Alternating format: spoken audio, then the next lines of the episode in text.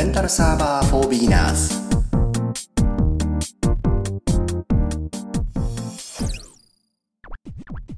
皆さんご機嫌いかがですか？レンタルサーバー for beginners コーヒーです、えー、今回で第3回目になりますレンタルサーバー for beginners、えー、ちょっとね前回前々回と、えー、久しぶりの一人喋りだったのでテンションが低かったので今日は少しテンションを上げていこうかなと思っております。えー、1回目2回目に引き続きまして今回もさくらの VPS を使ってマインクラフトのマルチプレイ用のサーバーを立てようというところを特集しております、えー、お話に入る前に、えー、一つ訂正というかお詫びなんですけども前回までさくらの VPS VPS というのを私バーチャルパーソナルサーバーというふうにお話をしていたんですが何の疑問も感じないままそのままやっていたんですがえー、調べてみたところによるとバーチャルプライベートサーバーでございました。大変失礼いたしました。訂正してお詫び申し上げます。さあ皆さんいかがでしょうか、えー、少しは皆様のお役に立ててるんでしょうか？まあ for beginners ということで、えー、初心者の皆様にということで、えー、お届けをしてるんですけども私も皆様と同じように初心者なんですが、え今日はですね今までちょっとお話を触れてなかったんですがなぜ WinSCP を使うのかというところを簡単にお話をしておこうかなと思っておりました、えー、WinSCP というのはもう皆さんダウンロードしていただいている方多いと思うんですが、えーと、SSH で、えー、サーバーにバーチャルプライベートサーバーに接続することができるソフトの一つですね。え、聞くところによると Mac などでは SSH でのログインは標準でサポートしているということなんですけれどもえー、WinSCP のいいところは Windows でいうとこのエクスプローラーのようなファファイラーのような感覚で、えー、サーバーとローカルの、えー、ファイルを行き来することができる管理することができるというのが一番だと思います。で、えー、うん、あのレンタルサーバー for beginners でもですねできるだけ例えば Linux のコマンドであったりとかという難しいことはですねできるだけ触らずにできるだけ学ばずに、え、必要なことだけをできるだけ簡単にやっていきたいなと思って、えー、いろいろ模索をしておりまして、え、WinSCP もそのうちの手段の一つであるとあご理解いただければいいのかなと思います、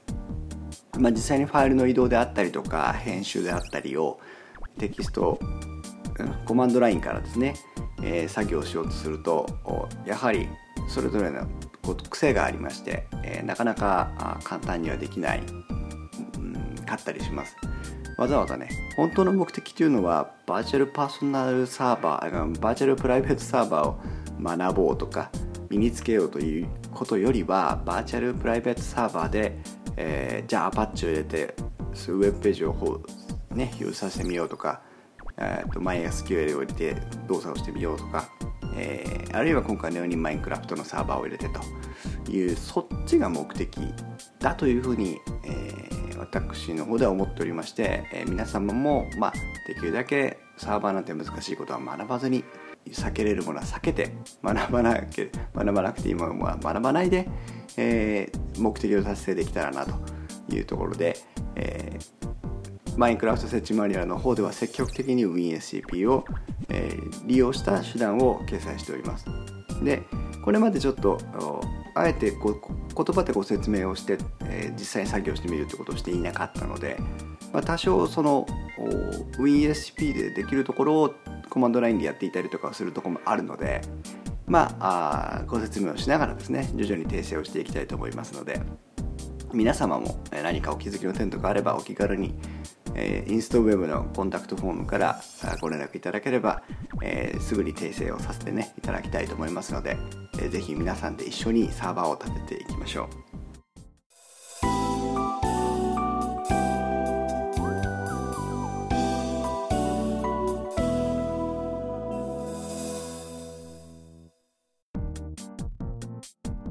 インストウェブは、えーといろんなポッドキャスターの方が集まってる、う、Facebook 上のこうグループに所属してるんですけどもその中で、え、木澤さんという方があもうご存知の方も多いと思うんですが、えー、iTunes でポッドキャストで数少ない Windows 系のお話をしてらっしゃるポッドキャスターの方なんですけども、えー、なんと前回のウッドストリーム木沢のデジタル生活というか木沢さんの番組の中で、えー、レンタルサーバー4ビギナーズご紹介をいただきまして誠にありがとうございました、えー、アクセスを見てたらですね翌日にポーンと何千というアクセスが来ましたので ありがたいなとは思うんですがさすが木沢さんの番組もうね一言言えば何千というアクセスが来るというのはさすがだなと、えー、感じておりますけどもえー、とレンタルサーバー4ビギナーズをお聞きの皆様もウッドストリーム木沢のデジタル生活の番組の中では主にまあ Windows なんですけども私も詳しくはないんですが Windows なんですか？Windows Azure ですか？それから Windows サーバーですか？なんかそういったお話があ北川さんの方ねテーマの中でいくつか出てきたりしますのでまあサーバー全く分からなくても聞いててへえそうなんだって思う、まあ、それはそれなりに楽しい、えー、ポッドキャストだと思いますので。まあね Windows をお使いの方も多いと思いますからそういった意味でもぜひねお時間があれば聞いていただければいいなと思っております。木澤さん本当にありがとうございました。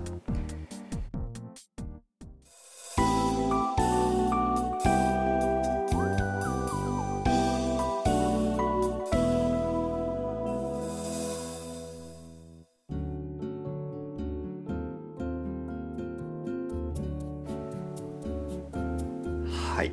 ということで今回第3回目も本題に入っていきたいと思います、えー、今回はですね前回まではまずさくらの VPS を借りるということで、え、レンタルをするところそして WinSCP を入れるところをお話をしまして第2回目ではユーザー追加ログイン公開鍵というところでユーザーの管理の仕方ですね。ユーザーの追加から、え、RSA 公開鍵暗号の設置まで、えー、をお話をさせていただいてまいりました。本日は、えー、マインクラフト設置サーバーのカテゴリーの3つ目になりますね。もう間もなくでございます。もう少しの辛抱です、えー、VPS バーチャルプライベートサーバーの初期設定を今回は行っていきたいと思います。一つ一つ説明しながら追いかけていきましょう。まず VPS 初期設定の1番。もしウェブサイトをご覧いただける環境にある方はマインクラフト設置マニュアルですね。のナビゲーションの中から3カテゴリー目黄色いナビゲーションですけどもの1番、えー、スード SUDO スードルート以外に権限を許可するというところをご覧いただきながら、えー、ご説明を聞いていただければと思います、えー、このスードというのはですね、え、難しい話は別にしてルート以外の、えー、ユーザーアカウント。例えば今までですとゴンベだったり MC アンダーバー DIR というアカウントをそれぞれ作ってきましたが、えー、スードあごめんなさい。ルート以外のユーザーにもルートと同じような実行権限を与えますよというのがこのスードの、えー、スードでございます。これは私はスードって呼んでますけどどうなんでしょうね。スードゥとか言ったりするんでしょうかね。えー、まあいろんな利点があるらしいんですけどもまあルート以外のユーザーでサーバーを管理するので、まあ、ルートにならなくてもよいい良ければ良いほど、まあ、セキュリティ面の有利さがあるということですよね。それから、えー、とこれは今から設定をしていきますが数度を実行するためにログつまり実行した記録を残しておくことができます。というか記録を残すようにしていきます。ので、えー、万が一仮に何か別なあ不正アクセスをしてきた方とかそうしてきた方っておかしいですけど不正 アクセスをしてきた人の、実行記録なんかをここに記録をしておくことができるよと、まあ、単純に、まあ、セキュリティも全く無視して、えー、マインクラフトのサーバーだけを立てましょうねという場合ですとここまでする必要ないと思うんですが、まあ、この後例えばマインクラフト設置さあマインクラフトが設置が終わって空いてる部分空いてる時間空いてるリソースを別な、えー、サーバーの例えば、えー、ブラウザを立ち上げあウェブサイトを立ち上げたりとかですね。いう場合に使いたいというふうになってきた場合にもやっぱセキュリティ面というのは考慮しなくてはならないのでまあ一応お作法として覚えていただければと思います。で数度を許可するグループというのが、前回まで出てきましたホイールという WHEEL というホイールというグループに数度を許可しますよというのをまずはやっていきます。で、えー、今日も登場してくるのが先ほどお話ありました WinSCP ですね。えー、この辺も本当はコマンドラインからやれる作業なんですが何々 WinSCP でできることを何をわざわざコマンドラインを使うかと。いうことで早速皆さん WinSCP をルート権限で、えー、ログインをしていただいて、えー、そして今ルートというところにディレクトリがね右側の画面ですね。表されていると思いますので、え、それをフォルダを上に上がっていただきまして ETC というエトセトラですね。ETC というフォルダがありますのでこれを探してください、え場所としては、えー、BAR とか USR とか TMP とか SYS とかディレクトリがドラーッと並んでいるところですね、え、そこからエトセトラ ETC をダブルクリック。そして、えー、この中に SUDOERS スーダーズというファイルがありますのでこのスーダーズを探します。見つからない人はあの検索なんかねかけていただいてもいいと思うんですが SUDOERS ありますね。これを見つけたらダブルクリックして開いてみましょう。はいテキストエディターが開きました、えー、これで探していくのは、えー、コメントシャープというものでコメントアウトされてるテキスト文になるんですけどもパーセンテージホイールスペース ALL イコールカッコ ALL カッコスペース ALL という何を言ってるんだという話になるんですけどもまずはパーセントホイールという言葉をここから探していってみましょう、えー、ぐるぐるぐるっと探していっていただきますと私のものでは102行目に書かれてます。皆さんも大体前後この辺りに書いてると思うんですけどもえー、先ほど言いましたシャープコメントアウトと言いましたが、えー、バーチャルプライベートサーバー戦闘 OS のこのさまざまな設定ファイルの中でシャープがついてる行というのはコメントとして取り扱われる行になっています。何でも命令文でも説明文でも頭にシャープがついていればそれはプログラムとしては無視されますよという状態になってますね。なので、えー、いろんな説明文の手前にはこのシャープがついていると思います。で、えー、パーセントホイールスペース ALL オールですね。イコールカッコオールカッコ。で、えー、その後その後オールというふうに書いてある。この1行を見つけてください。で現在は皆さんのものはシャープが頭についてコメントアウトコメント扱いになってるはずなのでこのシャープをポンと消していただければ結構です、えー、ホイールのグループにいる、えー、アカウントにえー、全てのコマンドの実行権限を許可しますよという設定になっていますね。うん、これオールにしてください。えー、もし万が一このスーダーズの、え、設定ファイルの中に、えー、パーセントホイールで始まるこの一文がない場合ない場合は、えー、構いませんので一番最後の行に、えー、このパーセントホイールスペースオールイコールカッコオールカッコでタブ分けてオールというテキストを入力してください。はいここまで OK でしょうか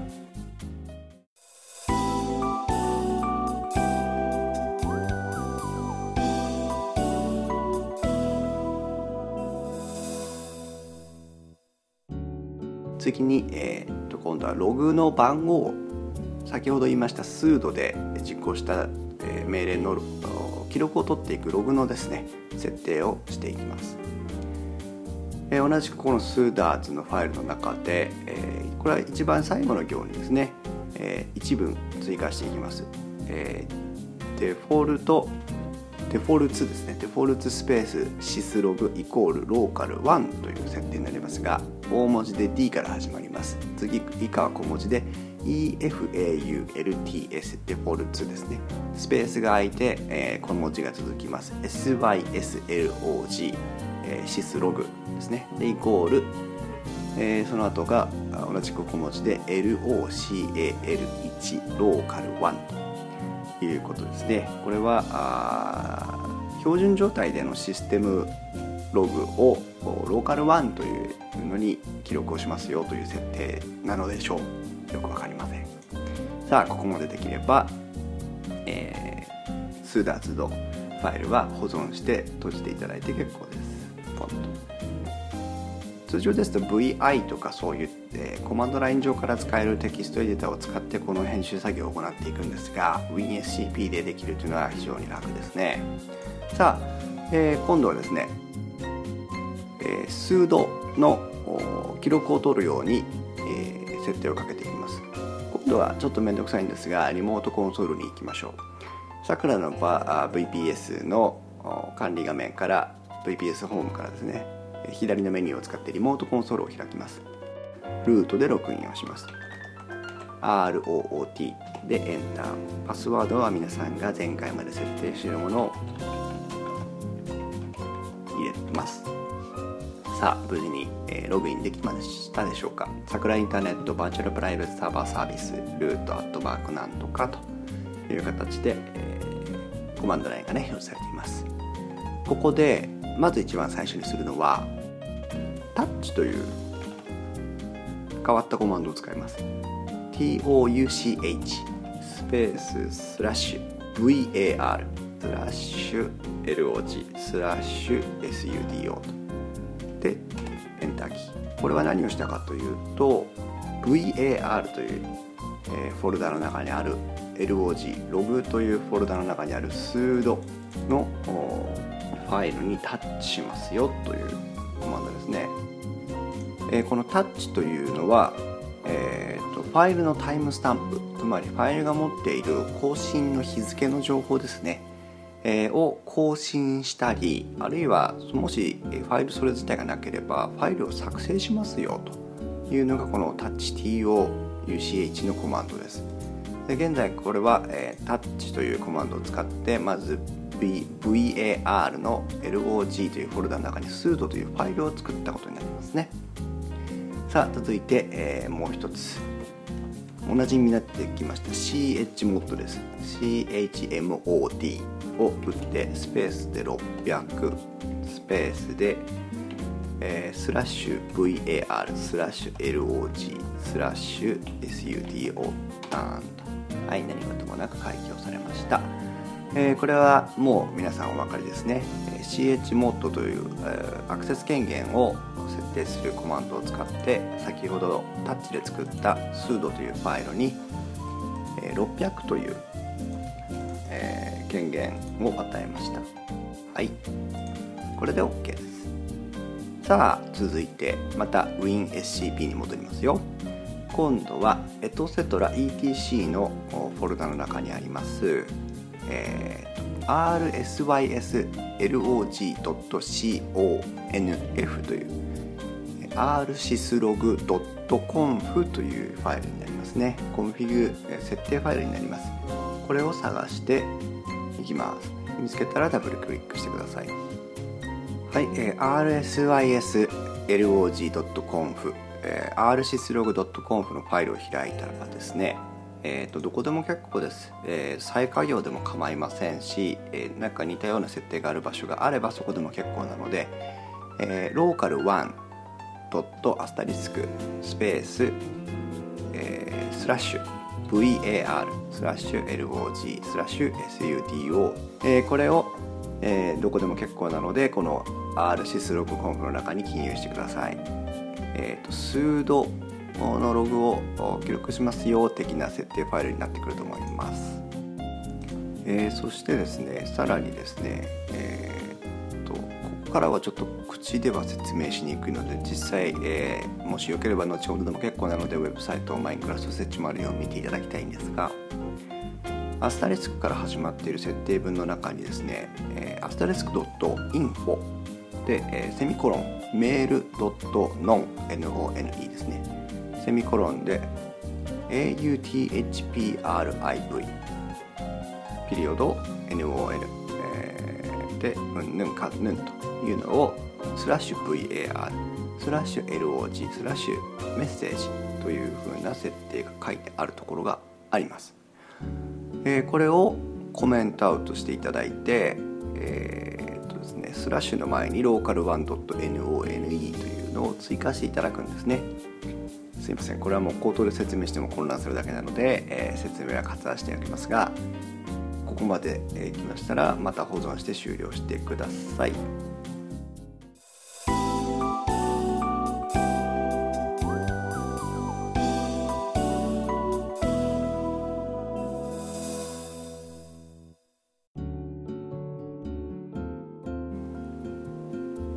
また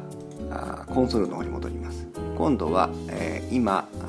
RSys ログを変更しましたので RSys ログの再起動していきたいと思います、えー、スラッシュ etc スラッシュ init.d スラッシュ rsyslog スペースで restart RESTART ですね。これを入力して叩きます。そうすると、えー、皆さんの場合はまだ英語表記ですかね。ストッピングシステムログは OK かな。でスターティングシステムログは OK って出るのかな。いうふうな表示とにかく OKOK、OK, OK と2つ続いてくると思います。それが出れば OK です。これで RSys ログを再起動しました。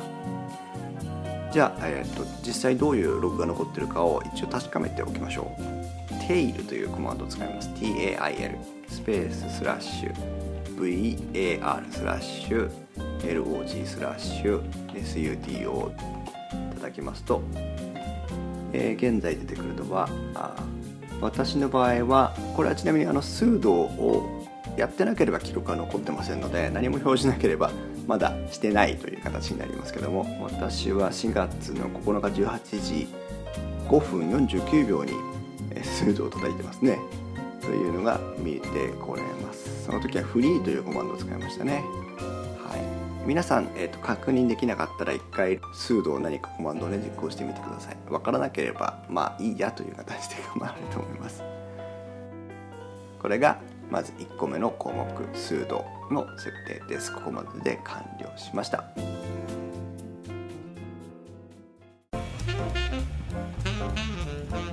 電気屋ウォーカーはパソコンカメラ携帯電話。家電オーディオなど電化製品の話題を分かりやすく電気屋での買い物をもっと楽しむためのポッドキャスト番組です。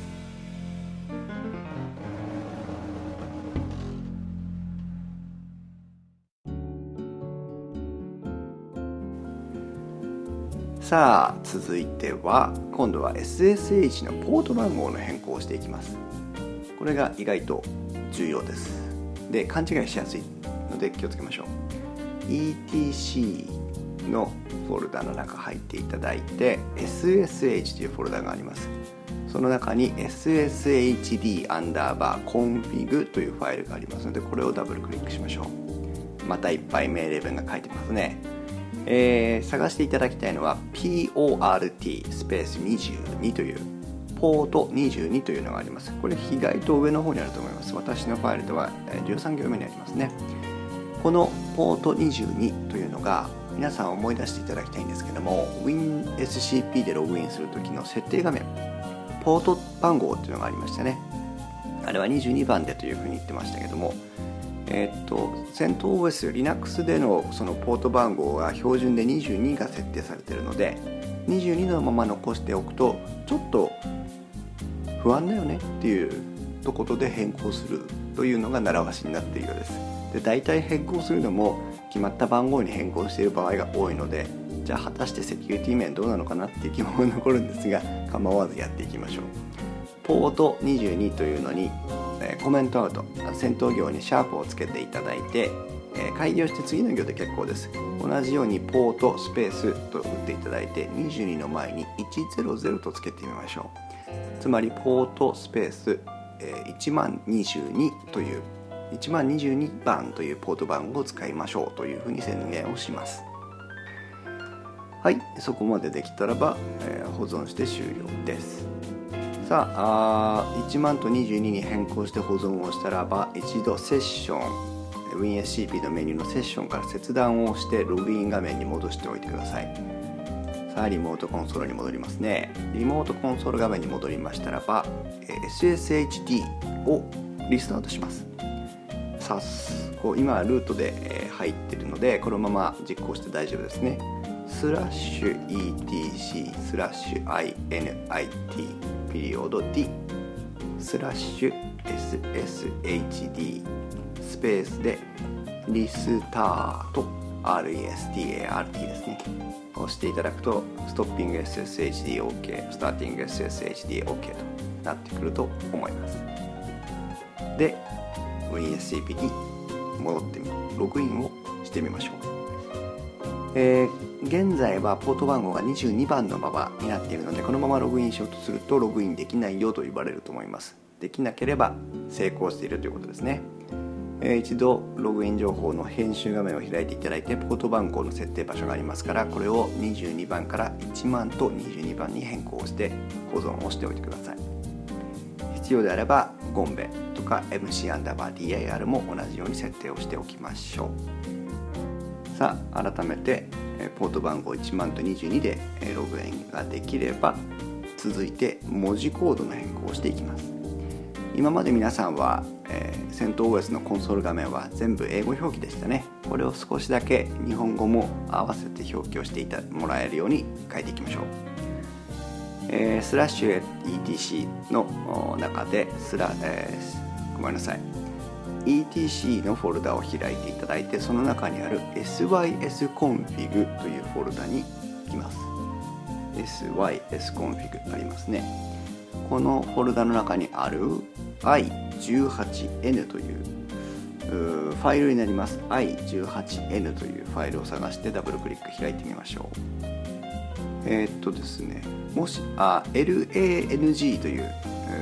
設定項目があります。これがまあランゲージですね。言葉についての設定項目になるんですが LANG スペあ LANG イコールでダブルコーテーションに囲まれてえー、文字セットがここに記入されてるはずです、えー、これもですね、えー、そのままコピーペーストで全く一言一句そのままで結構なのでここに新しく入力をしていきます。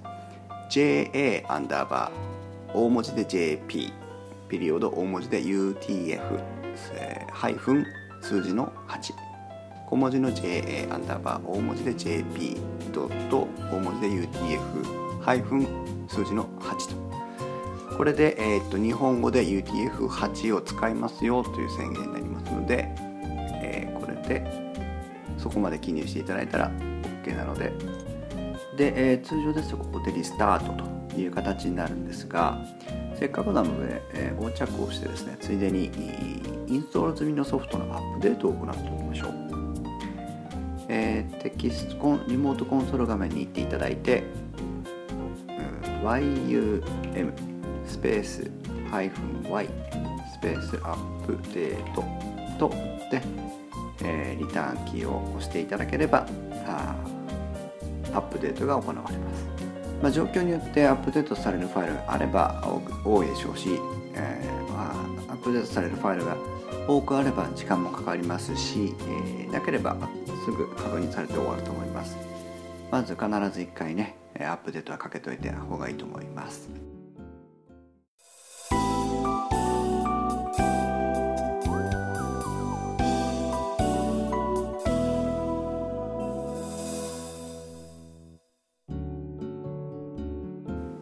て、えー、IP テーブルズというものを設定していきましょう。IP テーブルズというのはですねまたなんちゃって設定をしていきますけども、えー、ちょっと設定がうまくいきにくい項目の中の一つでありますので、えー、十分注意して、えー、やっていただければと思います。お得意の WinSCP を開きましてまず最初に IP テーブルズというファイルを作っていきます。で、えー、マインクラフト設置マニュアルではあ最初に別な場所に作ってからあ所定の場所に、え、移動しておりましたが、えー、いきなり作ってしまってもいいのかなと思いますので今日はあいきなり所定の場所に 入れていきましょう。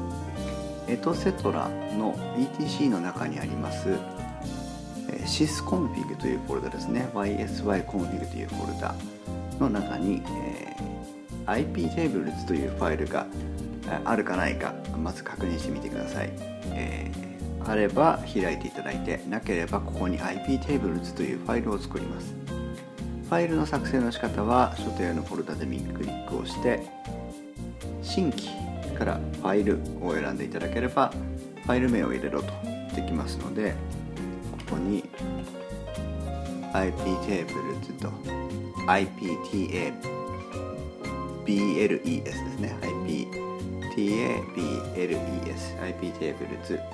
拡張子はつきません。これで OK していただいて。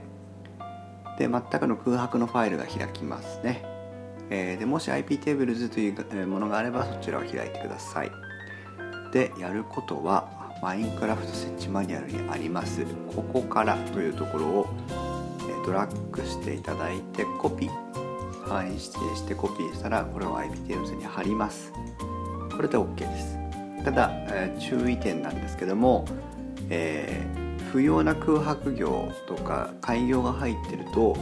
えー、読み込み不良が起こることがありますので一応無駄な開業などが入ってないかどうかを確認しておいてください。ちょっとねややこしいんですが確認をしておきましょう。で、えー、ここで見ておいていただきたいポイントなんですが IPTables のファイルの中ほどにありますね、えー、コメントアウトシャープでコメントアウトをしてあります。SSH HTTP FTP1 FTP2 MySQL Minecraft とここでそれぞれのえー、IP テーブルを指定しているということですね。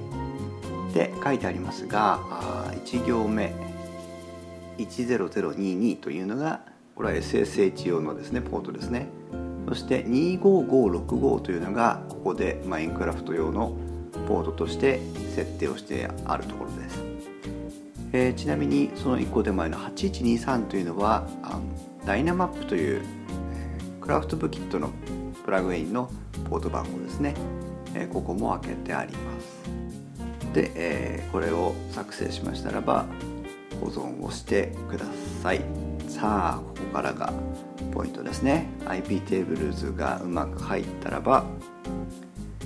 えー、リモートコンソールに行っていただいて、えー、IP テーブルズを再起動していきます。スラッシュ etc スラッシュ i あごめんなさい rc .d スラッシュ init.d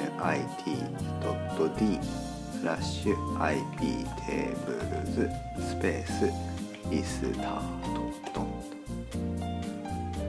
はい、えー、うまくいけばあっという間に、えー、IP テーブルの再起動が完了しています。でもしここで、えー、エラーが出たらば、えー、指定行のところを開業をね直してもらったりとかっていう大体がそういう問題だと思いますのでそこを確認してください。では IP テーブルが正しく起動しているか一応コマンドラインから確認をしてみましょう。IP テーブルズスペースハイフン大文字の L エンターこれで現在設定されている IP テーブルが表示されるようになっています。なんだかわかんないっていう ところなんですが極端な話表示されてれば OK だと思っていただいていいと思います。あと内容がね先ほどのファイルと一緒であれば大丈夫です。悩んでるのはね引っかかるだけなのできちんとコピペして、えー、作業を行いましょう。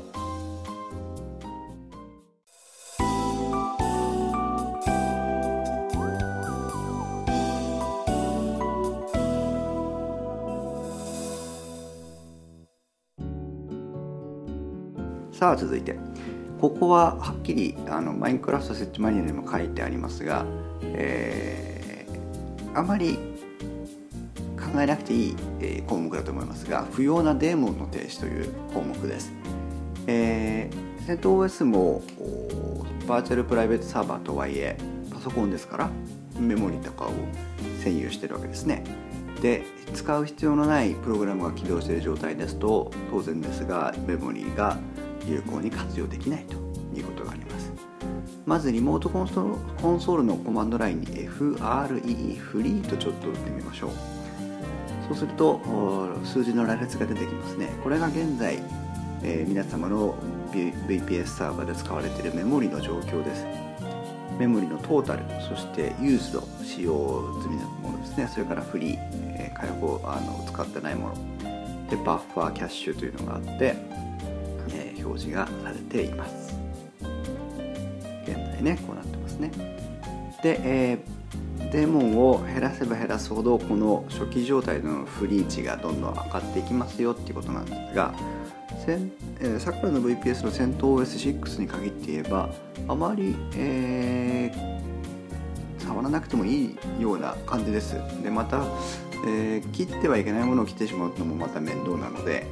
飛ばしてもいいかなというのが正直なところですが。さあここまで来ればもう少しです。最後に、えー、VPS 初期設定の中の5番ですね。メール転送ルート宛てのメールを転送という項目を見ていきましょう、えー、ここではですねルートに届いたさまざまなメールログの報告とかですねそういった、えー、メールを指定のアドレスに転送するための設定を行います。ここで注意なんですがさくらの VPS は体験期間中はメールの送信が行われません。メールの受信かな？送受信が行われませんのでここで設定した後どんだけ試しても、えー、メールは届かないってねおかしいよっていう話になりますので、えー、そこはご注意いただいてということであらかじめ、まあ、体験期間中の方は後から体験期間が終わった際にメールが届くように今のうちに設定をしておきます。マインクラフト設置マニュアルの方ではコマンドラインからあ所定の作業を行うの設定をしておりますが横着ものですから WinSCP を使っていきましょう。WinSCP のと ETC フォルダの中にですね、えーと、aliases というファイルがあります。ALIASES という ALIASES というファイルがありますのでこれをクリックしてください。で、えー、ずっとなんとかなんとかルートなんとかなんとかルートっていうのがずっと続いた後に一番最後えー、シャープでコメントアウトしてあります。Person who should get roots mail という、えー、ルートのメールを受け取るべき人という行が一番最後にあると思います。ここにですね設定を付け加えましょう。えーと、その下の行にまたコメントアウトでルートコロンでマークと MARC という仮の設定値が入ってますけども、まあ、これを利用していただいてもいいんですが ROOT ルートでえ、コロン打っていただいたらタブで、え、スペースを空けていただいてここに、えー、っと皆さんが VPS から受け取りたいメールアドレスを設定します。まあ、仮に、えーと、メール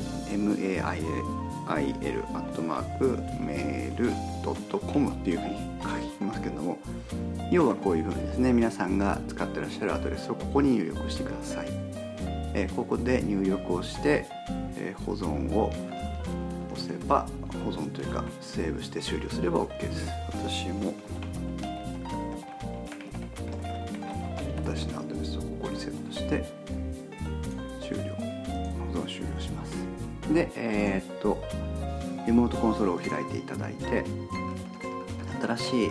エリアスを設定しましたよっていうことを教えてあげましょう。NEWLIASES New a s ですね。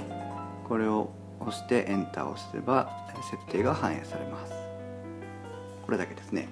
え、ちなみに、えー、体験版が終わってる方あるいは体験版体験期間が終わって本契約になった時に試してみたいという方は、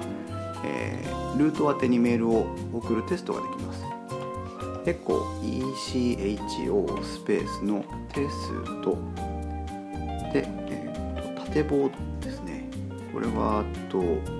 シフトを押しながら円キーだと思いますけども縦棒をしてメール MAIL スペースルートとこれでルート宛てにメールを送ることになります。はい、えー、うまく設定が終わってるとルートから、えー、今、えー、ルートで設定したアドレス宛てにテストという内容のメールが届いたと思います。これで届かないということであれば体験版体験期間終わって本契約になっててさらにメールが届かないということであれば先ほどのエリアスの設定が間違ってると思いますのでそこを見直してください。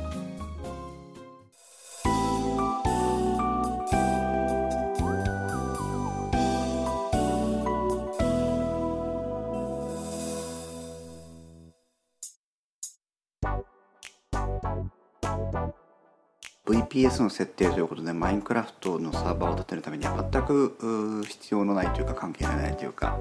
えー、呪文がいっぱい並んでおりましたけども皆様ここまでうまくできましたでしょうか？スードの設定からポート文字コードアップデートも IP テーブルと